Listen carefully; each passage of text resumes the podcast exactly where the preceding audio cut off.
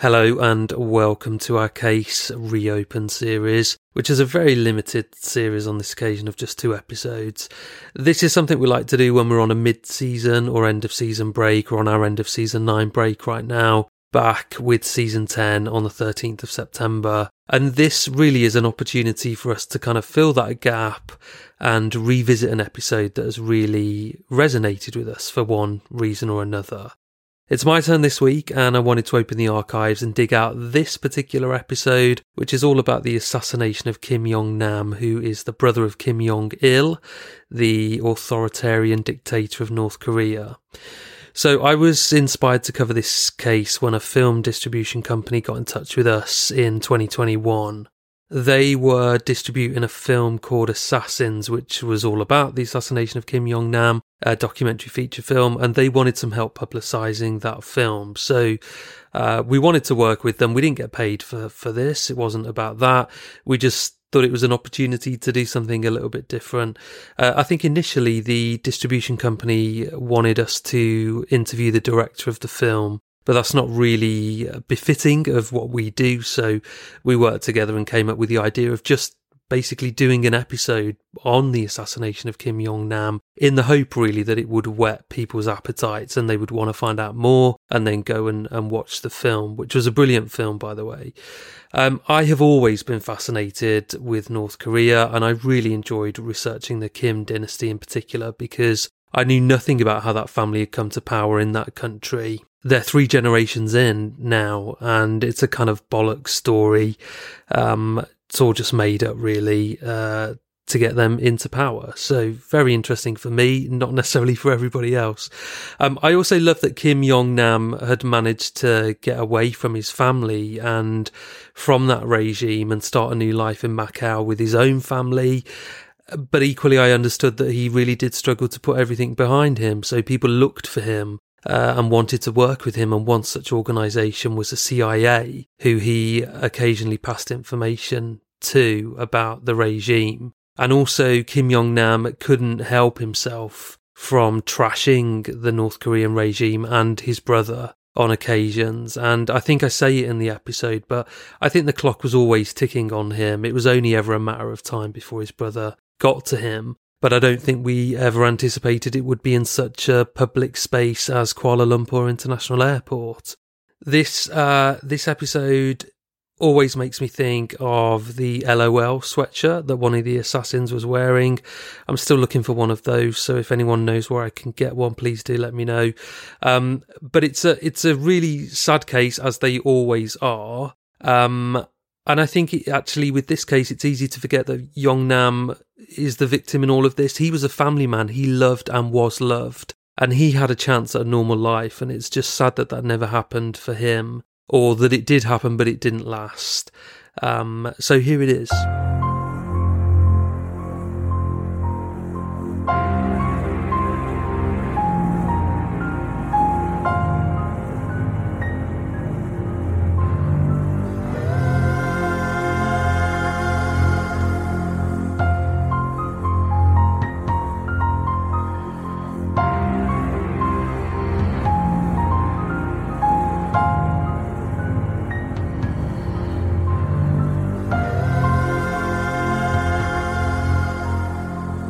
Hello and welcome to Seeing Red, a true crime podcast. I'm Mark. And I'm Bethan. Thank you for joining us once again, guys. And hi. This week we head east to Kuala Lumpur, the capital city of Malaysia. A city that has bared witness to one of the most audacious assassinations in modern history. The 2017 execution of Kim Jong Nam the brother of North Korean dictator and all round cray cray Kim Jong un. But before we head there, we would like to thank our wonderful Patreon supporters, especially this week's newest supporters. Yes, a massive thank you to Mariana Pinzon, Leanne Heffer, Rachel Cunliffe, Corinne Todd, Kate Foss, Sarah Burl, William Westrop, Kerry Griffin, Andrew Brown, and Jordan Conroy and Jane Tomlins, who have signed up annually. So thank you so much. Huge thanks to each and every one of you. And if you'd like to join these guys, then you can head to patreon.com forward slash seeing red podcast. And if you already have joined these guys, we will see you at book club. Can't wait. See you on Thursday. See you tomorrow. If you're listening to this on the day it's released, uh, yeah, I'll see you tomorrow. We both will. I'm so excited for this episode, Mark, because it is something I know nothing about. So I'm just going to be, it's going to be one of those episodes where I'm just a listener and I'm just sat here just going, wow. yeah, I remember it at the time. It was, I'm, I'm obsessed with North Korea and um, the whole kind of Kim dynasty. So I'm a real geek around it. So I knew I would always cover this at some point. Yeah, I think I've heard of him and I've heard of the fact that he was assassinated and that's probably as far as it goes for me. Yeah. Um, and my understanding of North Korea um, and my kind of knowledge of it is very, very, very vague. So, oh, okay, yeah, you you'll find it interesting because I'm gonna I'm gonna delve right into that. So, um, so yeah, I, I will take you to the day of Kim Yong Nam's murder in real time in a moment, and also to the sensational trial that followed. But before we go there, I did want to set some context around North Korea and the Kim dynasty. North Korea, officially known as the Democratic People's Republic of Korea, oh the irony, is a country in East Asia comprising the northern part of the Korean peninsula. The country is bordered to the north by China and Russia and to the south by South Korea, with the heavily fortified Korean demilitarized zone separating the two countries. Or enemies, I suppose you could say, because they fucking hate each other. North Korea, like its southern counterpart, claims to be the legitimate government of the entire peninsula and its adjacent islands. It's a relatively small country with a population of approximately 25 million, and North Korea is a totalitarian dictatorship with an elaborate cult of personality around the Kim dynasty, the country's ruling family for the past three generations. It's a communist state with most services, including healthcare, schooling, housing, and even food, funded by the state. There is no religion in North Korea. The Kim family are essentially God, and they are worshipped in the same way. I think it always amazes me that North Korea and South Korea are so, so different, and yet attached and so close and, and yeah. with the same name in their names and stuff like that. It just amazes me how so different they can be. I'm glad you said that because that was one point that I've not really made clear. Um, so yeah, so the, these are two countries. They are part of the same peninsula. They are separated by this demilitarized zone, but it's, I don't know, like a, a couple of miles in width. Um, so there really isn't a lot separating these two countries, but, uh, South Korea is, is very Western. Um, it's kind of East meets West and North Korea is just completely bonkers, totally different.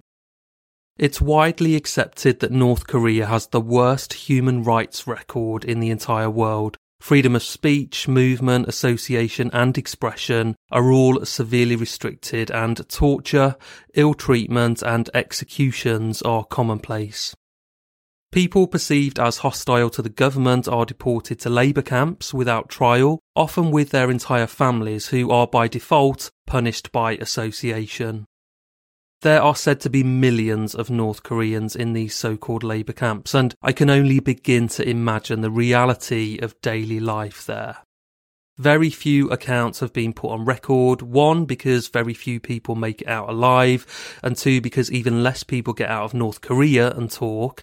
But from snippets of testimony that I've read, people talk of having to eat rats and grass to survive. They talk of torture and rape, of a truly hellish existence. So, with that constant threat of punishment looming over them, it's not difficult to understand why the vast majority of North Koreans are so compliant to the regime.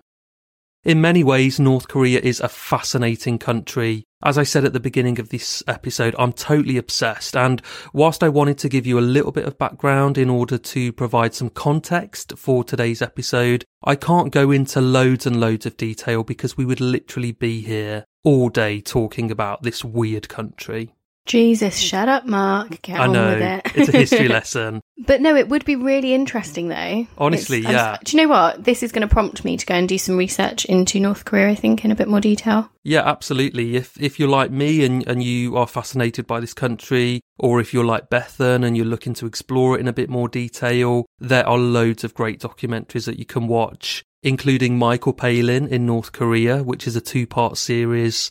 I think it's still available on My Five if you're in the UK.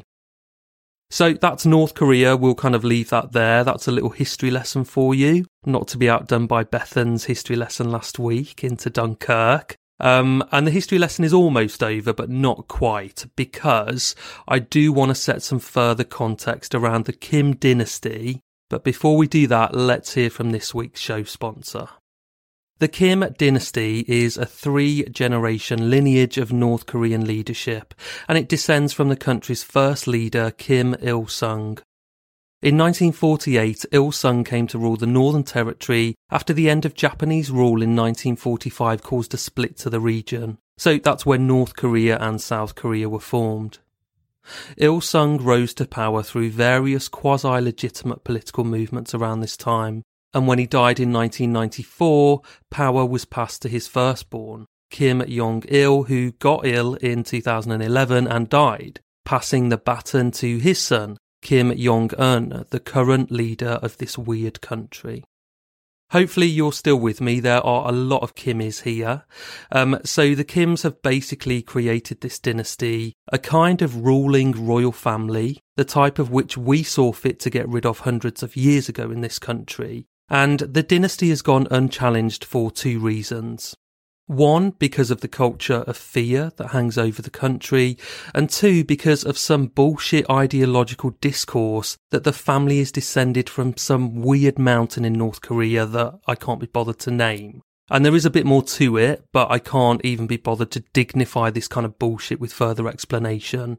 But it's, um, it's, it, they're almost styling themselves on a kind of Adam and Eve philosophy and, and all fellow North Koreans descended from this one great family, which is just bollocks. So, did you say that the people? I know obviously it's difficult to know whether it's just they say they do believe this because of fear, or is it almost like a religion to people there? So that, Totally, so yeah. people do believe that these people have descended from Yeah, a god or the yeah. gods. Yeah, it's not it's not just fear. It's um it's all they know. So it kind of reminds me of um when somebody is kidnapped and uh, kept in a cellar or a basement and they give birth to a child and that child is born into that environment and that's all they know. So they don't know that the sky exists. They don't know that the internet exists, that kind of thing. So, um, so yeah, while there is that massive culture of fear, it, it is something that they truly believe also. So there you go. That is nearly a thousand words on North Korea and its weird ruling family. Kim Jong Nam, the subject of today's show, the brother of Kim Jong Un, North Korea's current, and I hesitate to use the word, supreme leader, was actually first in line to take over from his father when he died in 2011. Yong Nam was his father's firstborn and he was doted on. In the decade leading up to his father's death, he was being primed to take over. That was until a rather ill fated 2001 trip to Disneyland in Tokyo. Yong Nam took his family there for a long weekend that saw them indulge in everything that the North Korean regime stood against capitalism, fun, and most disgracefully of all, American culture. America was North Korea's arch nemesis, and the dictatorship despised everything it stood for greed, democracy, and consumerism. When news of Yongnam's trip reached his father, he was expelled from the family and from North Korea. He had brought shame on the regime and on the people of North Korea, and his position as first in line to the seat of power had been taken by second in line, Kim Jong un. Yong Nam sought diplomatic exile in Macau, an autonomous region on the south coast of China, known colloquially as the Las Vegas of Asia. So it's a bit to me like the whole Prince Harry situation right now. Um, you've got this member of what is essentially the royal family exiling themselves to a different country and kind of having nothing to do with the regime anymore. Interestingly, it has been said that Kim Jong un's mother, unhappy that her son was not first in line to the throne, sent spies to track his brother Yong Nam's movements. And when she heard reports of his trip to Japan, she immediately brought that to the attention of his father. And of course, that then guaranteed her son, Yong un, would be in pole position to ascend to the throne when the time came, which was in 2011. That is cheeky, Isn't that but also like you kind of get it. Like that mum wants her son instead, Absolutely, and yeah. then you do wonder, like, did they actually go all out, and was it as bad as it was reported, true, or yeah. you know, oh yeah, is she just kind of like embellishing it? And um, I, However, he did then go to this like Vegas of Asia, so Well, yeah, I maybe think he it- just loves a bit of fun. I think he is a bit of a party boy, or he was. Um, also, yeah, just I, I hope I hope I've made it clear, but uh, Kim Jong Nam and Kim Jong Un, whilst they had the same dad, had different mums, and there was actually a ten year age gap between the brothers. So the current leader, Kim Jong Un, uh, was ten years younger than his brother Kim Jong Nam. So whether the whole uh, Disneyland trip was true or not, we don't know. But it would kind of make sense, of, as we've said, in terms of the mum reporting that so that her son could then ascend to power. So Yong Nam was effectively cancelled, and as I said, he went off to Macau to live what has been described as a relatively quiet life, where he went by a different name. I don't think he had a job, not an official one anyway, but he and his family lived a comfortable lifestyle. Yong Nam had six kids, a mistress, and he liked to gamble. He was definitely a bit of a party boy. So, whilst Yong Nam may have been comfortable in a material sense, he wasn't necessarily comfortable in a physical sense. There was a constant threat hanging over him, particularly so once his father had died and his brother had come into power. Yongnam's brother, Kim Jong un, was only 25 when he took over as North Korea's supreme leader following his father's death in 2011. He was inexperienced and he found his authority being questioned in the early days of his reign. It seemed the whole world was questioning whether he was capable of carrying on the Kim dynasty. The country was unstable and its subjects had endured famine and hardship under the Kim family's reign. Maybe it was time for a change, time for a real people's democracy. There was a very real fear in those early days that the military might stage a coup, an insurrection from within to overthrow Kim Jong un, and he was worried. Consequently, he set about asserting his authority in the most brutal way possible, by picking off his dissidents one by one until they were all gone. This included several family members who had questioned his leadership, such as his uncle, who was allegedly fed alive to a pack of dogs who had been starved for several days. I remember hearing about the potential of that story, and obviously nobody knew for definite whether it was true or not, but it was something that had come out of the country and in the news reports, and it was just like, Christ, that was his uncle. Yeah, it's barbaric, isn't it? And we, we don't know if it's true. It could just be a story that was put out to really instill this fear around Kim Jong un. But these kind of public executions did serve as a warning to others who dared to question him. And so North Korea became even more brutal, and Kim Jong un was a dangerous man, not afraid to get blood on his hands.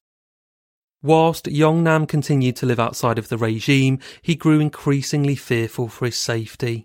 He genuinely feared his younger brother, but this didn't stop him talking to the media. He questioned the legitimacy of the Kim dynasty. He refused to be silenced, even though his life was under constant threat. And it really was under threat in the years following his brother's rise to power. There had been several legitimate attempts on his life at his brother's behest. At one point, Yong Nam even wrote to his brother, asking him to withdraw orders to assassinate him. He begged him, writing, Please withdraw the order to punish me and my family. But Kim Jong un paid no attention to his brother's pleas. That is absolutely crazy, like having to write to your own brother and be like, please don't kill me and my family. Basically, Like, was it was like this really formal letter, please don't kill me, and that's how desperate he was. But it is interesting that Yong Nam, um, although in such fear of his safety and, and that of his family, still continued to speak out against the regime. I think it's quite it's so brave anyway, but it's lucky that he did so that we actually can know some of the things that were going on. If he hadn't, then we wouldn't know so much. Absolutely. And there's a lot more that we know because Yong Nam was working for the CIA and exchanging information in return for cash. So, um, so that kind of intelligence would have helped countries like America prepare for an attack from North Korea, which at times felt like it was imminent. So Yong Nam's days were numbered. It was only going to be a matter of time before his brother got to him. The 13th of February fell on a Monday in 2017. Having flown to Malaysia from his home in Macau a week earlier, Yong Nam now found himself at Kuala Lumpur International Airport as he prepared to fly home to his wife and children. He had spent the past few days in Langkawi, a group of islands 30 kilometres off the coast of Malaysia. There he'd met a man working for the CIA. Yong Nam had exchanged information about his brother's regime in return for 136,000 US dollars, which he was carrying in a rucksack as he walked through the airport that morning. Yong Nam had arrived at the airport two hours before his 10.50am Air Asia flight home, but he would never make that flight.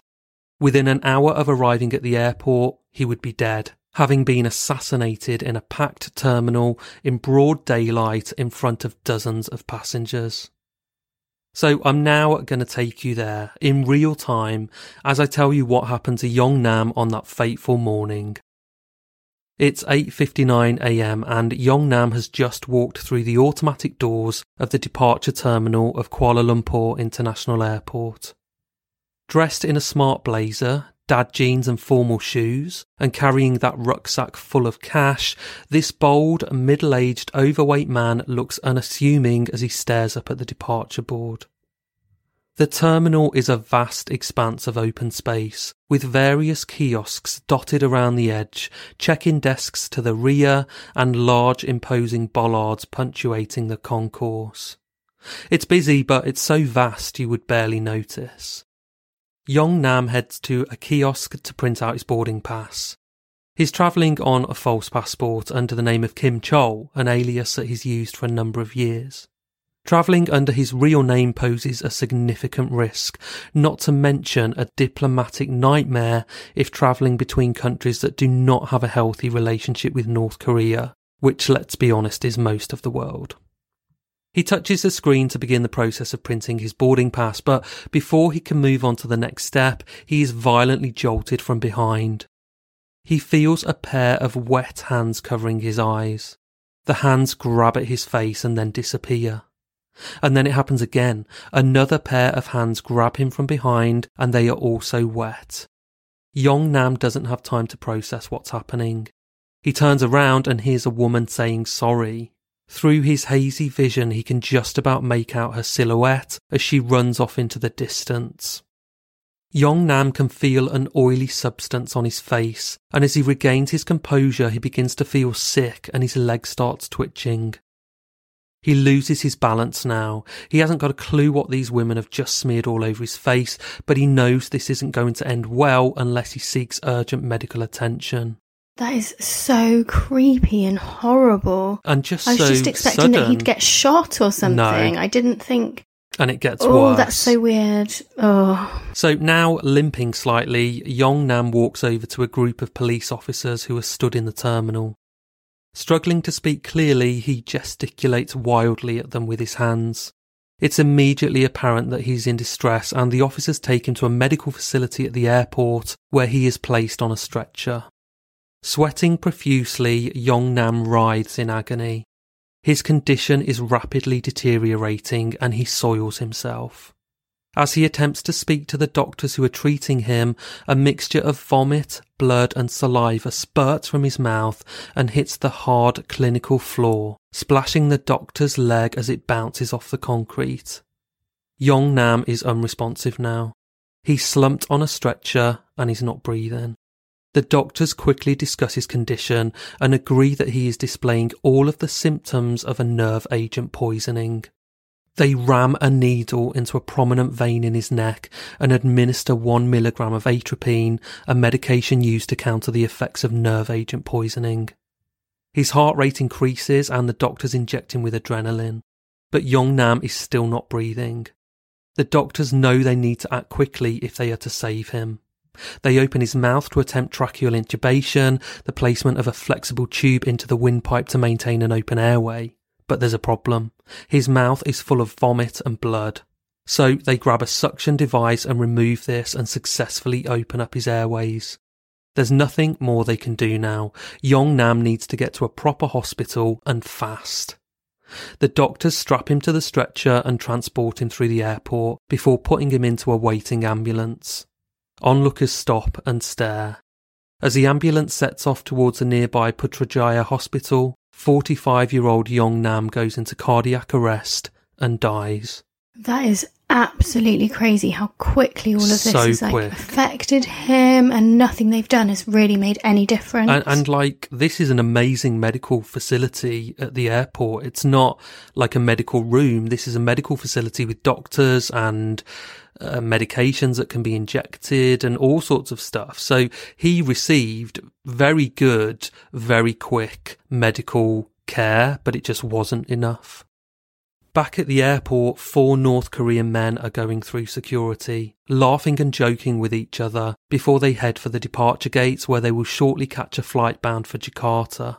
From here, they will fly to Dubai, then Vladivostok in Russia, and finally on to Pyongyang, the capital of North Korea. Elsewhere at the airport, the two women who had grabbed Yongnam from behind vacate the terminal and get into separate taxis. One of the women is sick all over the upholstery as she makes her way across the city. Two days after Yongnam's death, an autopsy was carried out and traces of the nerve agent VX were found on his face. The autopsy established that Yongnam's lungs, brain, liver, and spleen were all affected by the poison. The authorities had also established by now that Kim Chol was actually Kim Yongnam. When this news is leaked to the media, the world erupts in united condemnation of North Korea. VX is used by militaries in chemical warfare. North Korea were known to stockpile large quantities of it, and it was very clear to all that Kim Jong un had his brother's blood on his hands. So, with the eyes of the world's media on them, police in Kuala Lumpur set about investigating Yongnam's execution. yeah, it just seems a bit crazy though, because Kim Jong Un hasn't exactly been quiet about this. It's not doesn't take a complete psychic to work out who's tried to kill him. Well, who has killed him, Yeah. who has executed him. Um that he's literally said, I'm going to kill you Yeah. and has tried numerous times. So is it is he really going to be that bothered about people investigating him? Pro- Probably not, but they did need to investigate it because these two women weren't from North Korea that had actually administered the VX agent to Kim Jong Nam. Um, so they need to be investigated. And I suppose um, Kuala Lumpur, Malaysia, is looking to hold somebody accountable because somebody has been executed in broad daylight on their turf, and they need to do something about it, even if that's uh, getting a scapegoat, because they know they're not going to they're not going to hold Kim Jong Un responsible for this or those four Korean men that were leaving the country at the time of the execution. We'll come on to it in a bit more detail, but but yeah, I don't think Kim Jong Un's that bothered. He knows that people will know it was him, and it just goes towards enhancing that cult of personality that surrounds him. Yeah, it's so crazy. I'm so interested to know more about these two women as well. Like, did they genuinely know what they were doing? Did they not? Like, what were they told? What weren't they told? Like, I'm so intrigued by this. This is absolutely crazy. all will be revealed. So, when officers reviewed CCTV footage of the attack, they quickly identified the two women involved and they were arrested within days. 28 year old Vietnamese national Doan Thi Huong was arrested at Kuala Lumpur International Airport two days after the attack, and the following day, 25 year old Indonesian national Siti Aisyah was arrested at an undisclosed location. Believing the two women were political spies acting for North Korea, a judge remanded them in custody pending a murder trial. Doan and Siti, the two women, denied all allegations that were put to them. They claimed not to know each other and said they had been at the airport that morning to film a prank for a YouTube video. They said they believed they were smearing baby oil in Yongnam's face. They said they had done this before for other videos and that they had no idea who Yongnam was. Over the following days, detectives went through the CCTV footage from the airport with a fine tooth comb. They could see Doan and Siti lying in wait before being directed by an unidentified man to attack Yongnam as he stood at that kiosk. After the attack, as detectives followed these two women's movements, they noticed that they made their way to two separate bathrooms in the airport. Doan, wearing a white long sleeved t shirt emblazoned with the letters LOL, walked in a peculiar fashion as she made her way to the second floor bathroom. She held her arms out awkwardly, half raised from her body as she walked. Furthermore, when her handbag, which was draped diagonally from shoulder to hip, shifted itself to her stomach, rather than move it back in place with her hand, she sort of thrust her hips to swing it back to her side. I just couldn't really write that in a way that would explain it, but you know when you've got like the strap. That makes Does that make perfect sense? sense. Yeah. I get it. So you've got like because the strap diagonally, the bag moves itself to your tummy, and you want to move it back Yeah. to your hip. Yeah. Because if you're carrying like a load of soup, like shopping in the supermarket or something, you don't have a hand free to do it, so you'll kind of wiggle a little bit. Yeah. But if you think you've got baby oil on your hands, I mean, even if it's a really nice handbag, you could just use like the back of your hand or something. Like you could, you wouldn't do that, No. and you wouldn't be holding your arms weirdly. That's so bizarre. Yeah, I mean, she, she she is walking in a really peculiar fashion, as I said, because Yeah. she is holding her she's probably hands away freaking from herself. terrified that she's going to die of this poison. That's Perhaps, awful. yeah. So, um, so that's Doan walking weirdly, and when officers looked further into the CCTV footage, they noticed that Siti, her accomplice, was also walking weirdly as she made her way to the bathroom. As she stepped onto some escalators, she too was holding her hands abnormally away from her body, and she didn't touch the handrail either on the escalator, which I think in pre-COVID times is something that you would have instinctively done, I think.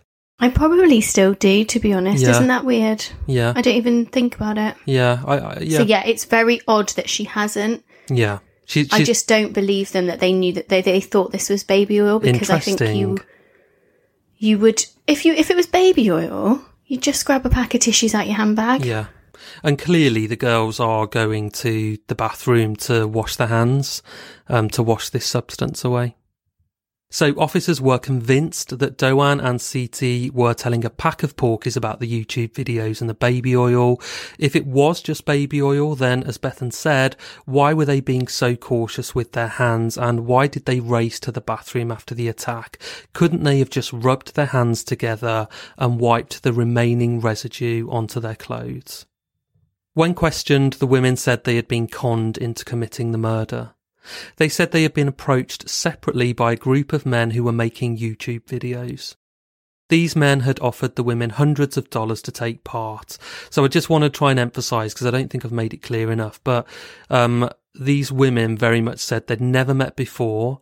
They'd been approached in their own respective countries by a group of men um, on behalf of a production company asking them to star in these YouTube videos, and they weren't starring in them together. So it was almost like a mirror image of, of what was happening across two different countries. And I kind of get that because people do kind of they want to do these um you know when everyone dances, I don't know what they're called, but people will get together and do stuff and YouTube pranks are quite a big deal now. Yeah. So it's it is believable um that you would start off in that aspect, but their behaviours around the hands and the, the substance is is too suspicious for me. So, um, these men, acting on behalf of this alleged production company, had offered the women hundreds of dollars to take part in these videos, and the videos involved the girls carrying out pranks on random members of the public. They were supposed to be funny, but there was nothing funny about this, and their story sounded so far fetched that it was proving impossible for the police and the public and Bethan to believe them. I'd also like to know if they looked back at CCTV of the previous couple of days and did they just or ask for witnesses? Did anybody have actual baby oil just put on their faces and some woman ran away giggling? Because I'd, ne- I'd I'd like to know that because if they've done it five times prior and it's baby oil, but then every time they've ruined their clothes because baby oil stained it or something like that, I might believe them. Hmm. But I'd want to know if it happened any days in the lead up that they've actually been doing these pranks, or is this the first one? Because it's just too weird. It, it is really, really weird. And yeah, there was a thorough investigation, and I will absolutely cover off um, the lead up to to Yong Nam's execution. Thank you, Mark, because I'd like to know. That's fine. um, so, 15 days after the attack, the women were charged with murder, and they were told that they would likely face the death penalty in Malaysia. But Doan and Siti were actually telling the truth, Bethan. wow. They were not spies acting on the orders of the North Korean regime. They were ordinary women. Yes, they'd lost their way a little bit and been seduced by the promise of YouTube stardom and the riches that that would bring, but they had nothing to do with the North Korean regime. They had not been acting as spies. They had not set out to execute Kim Jong Nam. They really didn't know who he was. Oh my god. They really didn't know that they had VX on their hands. And now they're facing the death penalty. Christ. Um, so I just wanted to give a little bit of background about these two women. Um, we'll start with Doan. Doan had been raised in rural Vietnam by her parents, who were second generation farmers.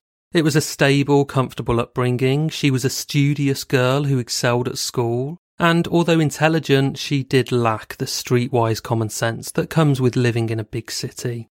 Realizing that she needed to broaden her horizons, Doan successfully applied to study accountancy at the University of Malaysia, and she fell in love with the cosmopolitan lifestyle that a more urban landscape offered her. After she graduated, she struggled to get a proper job though. She found herself working as a waitress, scraping by on a meagre wage. Having always harboured dreams of becoming famous, Doan applied for Vietnam Idol, but she didn't make it past the initial audition. And you can see her audition on YouTube, and fucking hell, I mean, it, her, I mean, I can't even describe her singing. It was absolutely appalling. She is like basically dismissed out of the room. And I don't think she was that bothered because she just wanted to be famous. And I suppose it gave her some exposure to that world.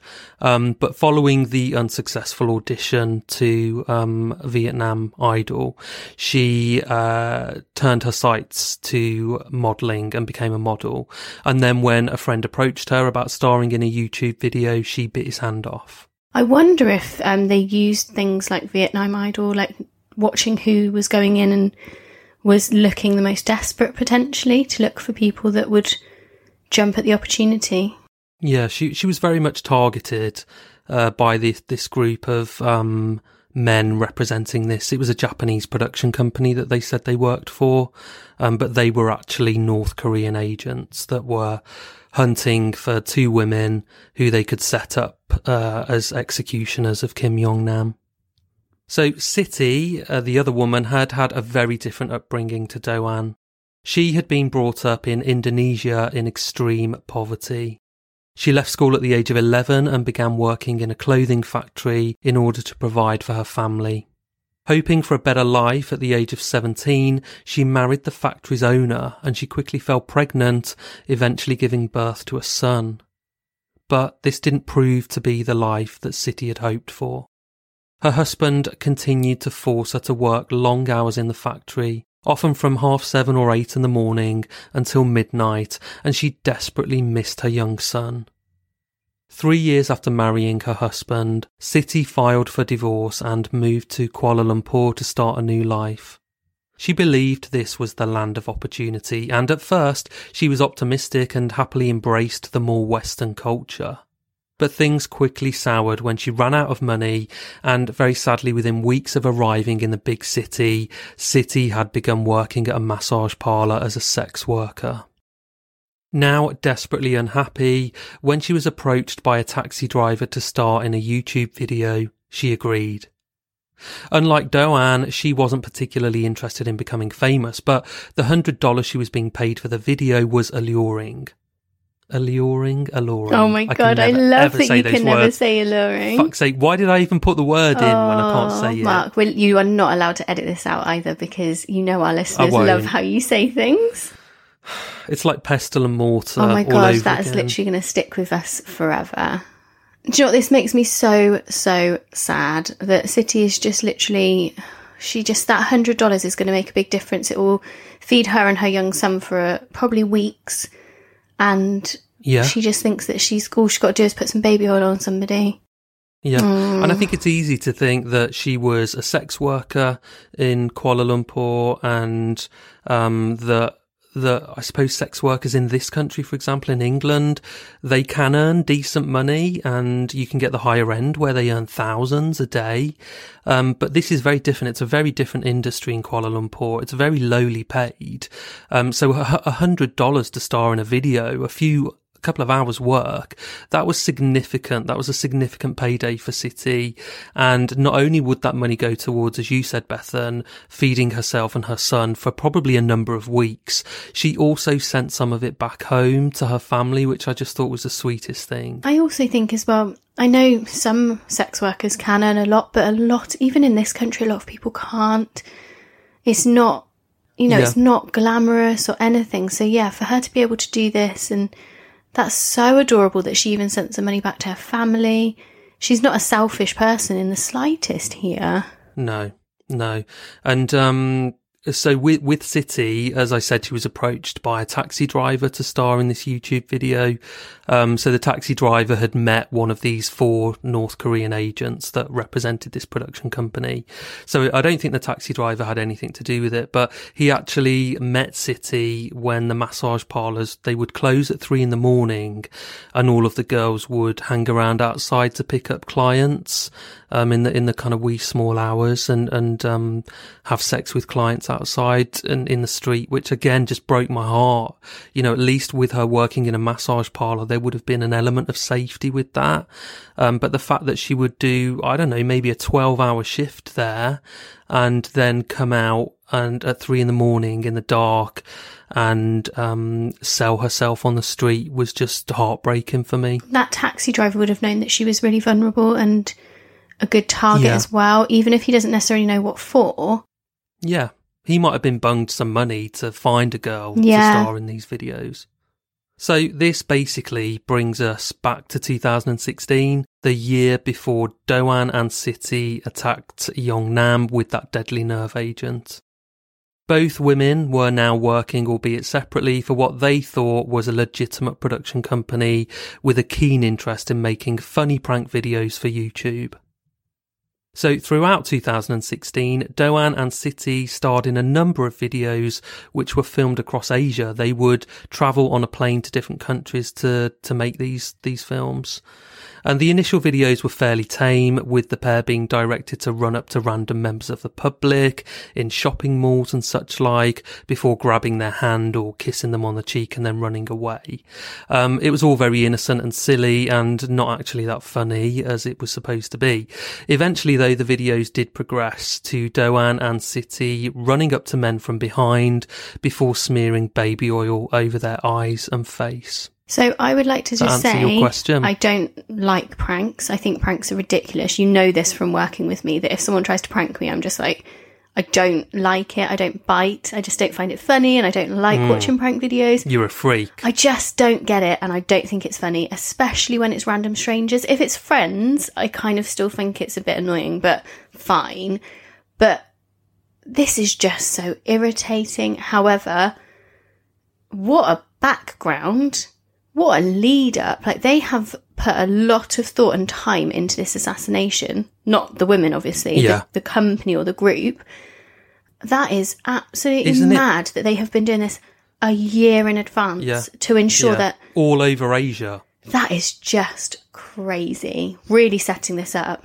Yeah, totally. Do you know what it reminds me of? An episode that we did, um, I don't know, maybe a year ago on the fake sheikh and Tulisa. Yes, And absolutely. do you remember the fake sheikh? The fake sheikh set Tulisa up and uh, basically to supply him with drugs. And um, it was an elaborate setup that went on for about a year where Tulisa was flown to Las Vegas on a private jet to meet with what she thought were Hollywood film producers. She was having this carrot dangled in front of her of this Hollywood film role that was going to pay millions of dollars. So when the fixer asked her if he could procure her cocaine, of course she was going to be like, yeah, I'll do anything to, secure this role, but she believed it so much because they had spent, you know, tens of thousands of pounds fooling Tulisa into thinking that this was a legitimate business proposal and all the sort of trappings that go with that she was exposed to. So meetings at the Dorchester in London, private jets,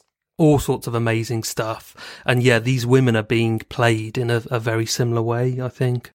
Also, I kind of get what you're saying about pranks because I think sometimes they can be funny, but what really bothers me about these kinds of pranks and what they did to Kim Jong Nam at the airport, even if that had just been baby oil, it's humiliating. And I think it's really unfair to do that to somebody uh, in a public space and to humiliate them. And a bit later on in, in the episode in the script, I, I write about this kind of undignified death that Yong Nam had. And I, I don't just mean him defecating himself in front of the doctors um, and vomiting blood and sick onto the floor. I, I also mean how his attack started, that he was minding his own business, printing his boarding pass, and a woman ran up from behind and um, jolted him and, and really humiliated him. And I talk about him sort of regaining his composure after the attack, which he didn't really know it was an attack at the time. But there is almost that sort of like, oh God, you know, did, did people look at that? It's a bit like when you fall over in public and you have that awful feeling of embarrassment, even though you're kind of like a victim of something. So, so I totally see where you're coming from, Bethan, with it. I also think as well, like, even if it is just baby oil, you could miss your flight because you're rushing and then you're having to go clean your face off. You might Yeah, ruin your yeah. nice smart suit, turn up to your interview looking like an idiot. Like you'd be you'd be very upset by it as well, even if it is just baby oil. I'm gonna sound like such a pussy right now, but honestly, it just I don't like pranks. I just think they're silly and annoying, and especially if you're gonna make a mess of somebody.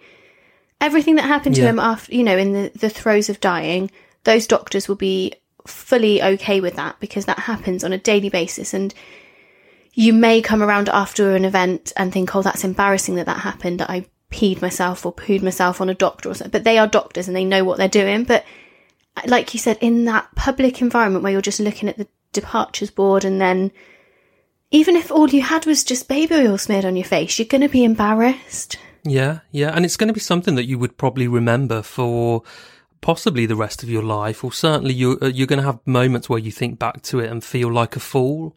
Um, so so yeah, a bit of a weird tangent, but but very true. I'm sure lots of you listening will feel the same. So these pranks in the build up to um, the execution, these pranks in 2016, um, they were kind of like legitimate, really, and a camera crew would be on hand to film them. The videos would genuinely be uploaded to YouTube. The girls would post about the pranks on their own Facebook pages. But as we said, it was all an elaborate hoax. The joke was very much on Doan and Siti. They weren't being groomed for YouTube stardom. They were being groomed by North Korean agents to carry out the assassination of Kim Jong Nam. During their trial, the prosecution called Doan and Siti out on their behaviour in the immediate aftermath of the attack, as you did, Bethan, and as I have as well. Um, it's a really valid point that you made. So, if they thought the substance on their hands was just baby oil, then why were they acting so strangely?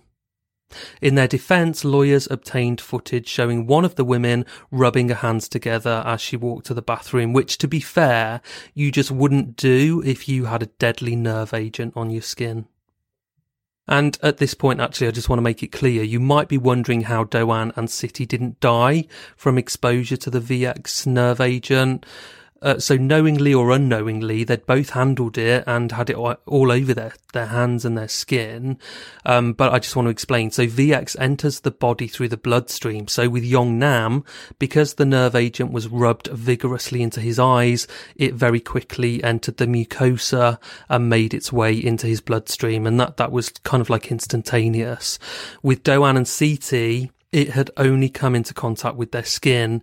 It would only enter the bloodstream if it were vigorously rubbed into the skin for quite a long period of time. And when it comes into contact with the skin, you also have this kind of grace period with VX that if you are able to thoroughly wash it off with soap and water within 15 minutes of exposure to the skin, you will remove all traces of it. And there's no way that it could enter into the bloodstream then. That is so interesting. That's really crazy. Absolutely. And of course, one of the women did become ill afterwards. I can't remember if it was Doan or Siti, um, but the one that was sick in the taxi afterwards, um, she was violently sick all over the, the in- interior of the taxi because she had still had some exposure to the nerve agent and that's how it manifested. And she actually did report suffering ill effects for a number of months after exposure.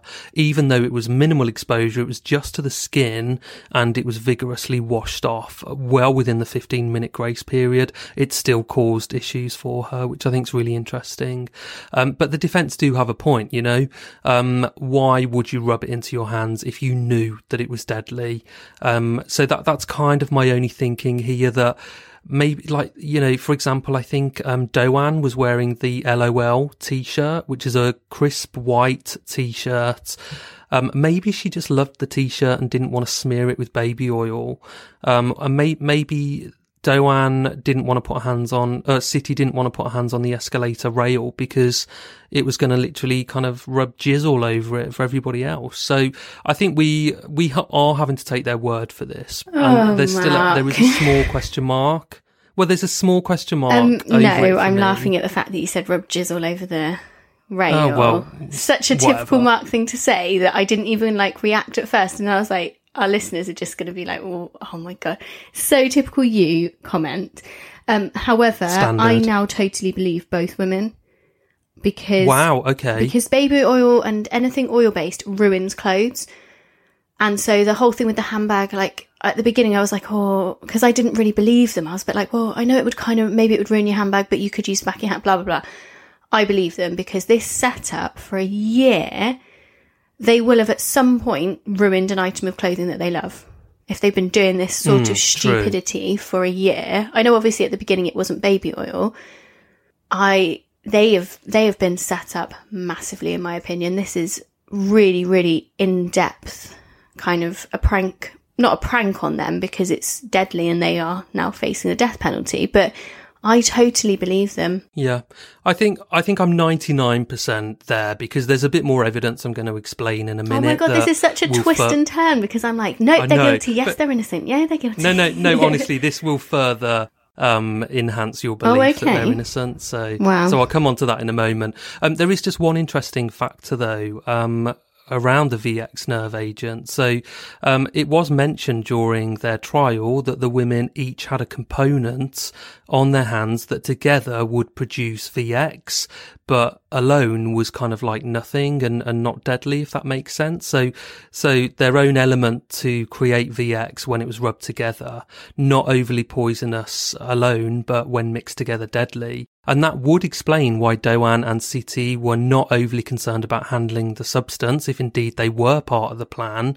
And it would also explain why they both rubbed their hands into Yong Nam's eyes and it would make it easier to get the nerve agent into the country if it was two separate, unrelated substances. So it is plausible, um, but ultimately that line of inquiry wasn't pursued, and there's, there's a reason for that. It's because it's it's bullshit, I suppose. I do think as well that that would make sense as to so the first woman who puts her hands on the face first of all only has half.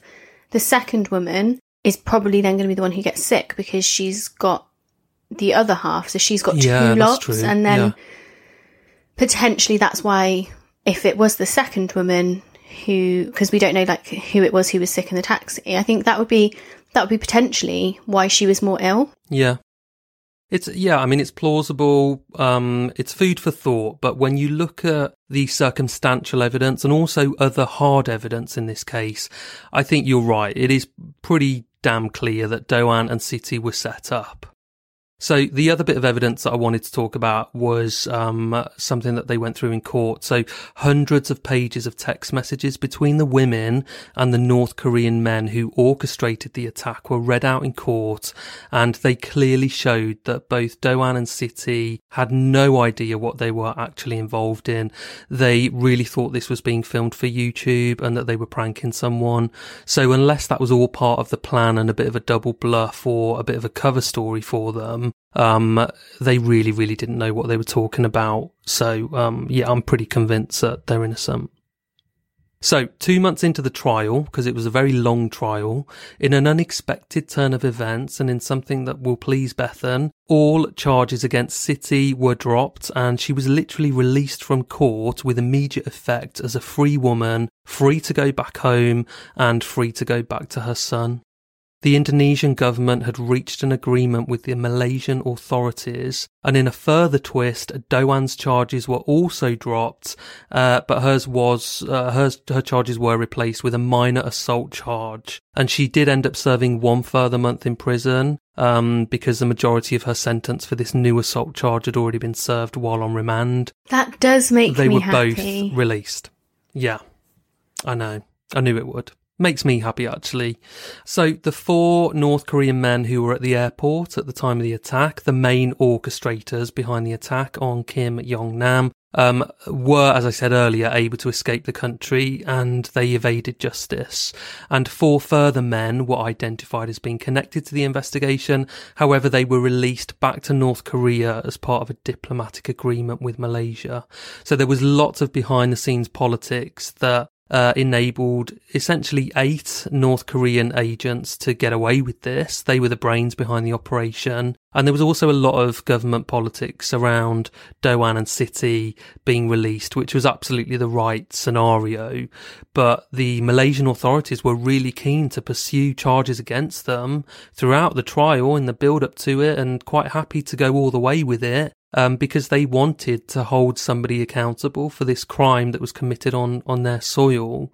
And these two women could have easily been the scapegoat. But fortunately, um, I wouldn't even say justice prevailed, common sense prevailed in, in this case. So Doan and Siti grew close while they were held on remand awaiting their trial. I think they were held in prison for like a year and a half because there was a lot of legal back and forth between um, their arrest essentially and the trial taking place. And their cells were next to each other, but they couldn't really see each other. Um, and despite having previously never met, that was true, they'd not met before, um, they actually count each other as family now and they're in touch with each other to this very day. That's really nice. Isn't it? Isn't it? They both went back to their normal lives, and Doan still harbours a desire to become an actress. The notoriety she has acquired perhaps makes that even more plausible now than ever before. But I quite liked that they both, uh, they'd both sort of escaped to the big city, um, for a new life, and it had gone wrong for them. They were quite naive in the end, and it had spectacularly failed. And it's so nice that they were able to go back to their their families, their wider families, and the support that that would offer. I, I think I'm really pleased for them that I think they'll be able to lead relatively normal lives now. And I also think um, to have to go through something like this is really horrendous, but at least they do have each other to refer back to, I guess, and to talk about this. And you have somebody who knows what you've also gone through in a scenario that I would I would be quite happy to say no other person in the world aside from these two women has been through. Um, Yeah. They've they've at least got somebody to talk to about this and to share those, you know, the flashbacks and the horrendous moments and the the fear and the you know the dread of being in prison. At least would have been lessened ever Yeah. so slightly by having a friend. Yeah, absolutely. Like you say, it's it's really important to be able to talk about that kind of trauma that they went through and they can talk about it with each other because each other will understand the other. So you could say there is a happy ending with this story, but we mustn't forget that a man died. He was a father, a husband, a friend. He was 45 years old and he died in humiliating circumstances, in agony, far away from home. Justice has not been done and will never be done for Kim Jong Nam. He wasn't murdered by the North Korean men who orchestrated his attack. He was murdered by his brother, Kim Jong Un, a man that has since ingratiated himself with respected world leaders, a man who is taken seriously on the political world stage, a man who has murdered countless members of his own family and many millions of his subjects. So, you know, this really is um, in memory of Kim Jong Nam, just because he was part of a, a really weird family. He exiled himself from that and built a new life, and he was a relatively normal guy, and he's a murder victim, and justice has not prevailed for him or his family. That was such an interesting episode, Mark, and Um, I'm so glad you decided to cover it because I did not know anything and I've been on a roller coaster. So, what Oh, an I'm so incredible case and very well written as well. So, thank you. Thank you. Yeah, I laboured over this one. Um, if you found it interesting, you might want to check out Assassins, which is a true crime documentary from the makers of Netflix's The Keepers. And Assassins takes a deep dive into North Korea and, of course, into the assassination of Kim Jong Nam. It's out now in virtual cinemas and on demand, and I'll put some details in the show notes. Um, but I hi- highly recommend it. We- we've not been paid to say that. It's um, the production, com- the distribution company of that film got in touch and said, would we be interested in covering this case and, and mentioning the documentary? And I'd always wanted to cover the case because I, I've always found it fascinating. So it was all, always on the list, but um, but this kind of um, accelerated its position. And I watched the film. It's about an hour and forty minutes. I watched it on Amazon Video Prime, Prime Video, and um, it's fascinating. It was really, really well put together. The, the Siti and Doan feature heavily in it. First-hand interviews with them um, throughout and also afterwards, and it is um, it's kind of pay per view. Uh, but it's really, really worth investing, you know, the price of uh, a couple of coffees in a couple of hours of, of, um, entertainment. You will be able to immerse yourself further into this case. I am um, personally, when you put the thing about the um, about the film up and you were discussing it, I purposefully didn't look into it so that I would not know anything. And now that is my afternoon viewing sorted for today. Honestly, it's really worth it, particularly at the moment. We can't do a lot. Um, I watched it yesterday morning and yeah, it's like I was just gripped by it because it's, it's obviously it goes into lots and lots of detail, but it tells the story with such heart. And I hope I've been able to do that a little bit in, in this case here today, um, because Siti and, and Doan, whilst there's that tiny element of doubt, I, I don't really doubt their story. Um, I think we have to absolutely accept that they were, were victims in this too. But I'm really pleased that there's a happy ending for them at least. So thank you for listening. Don't forget to check out our amazing show sponsor. Join me and Bethan and head over to curve.com slash red to revolutionize the way you manage and spend your money. And um, whilst I'm kind of, you know, asking a favour, if you want to head over to Patreon and support us there, then please head over to patreon.com slash seeing red podcast. There's loads of stuff going on. It's a really exciting community of people that we've built and um, and lots of interesting uh, things that we've got going on. So do check it out. So until next time, we will see you then. Thanks for listening, guys. Bye. Bye.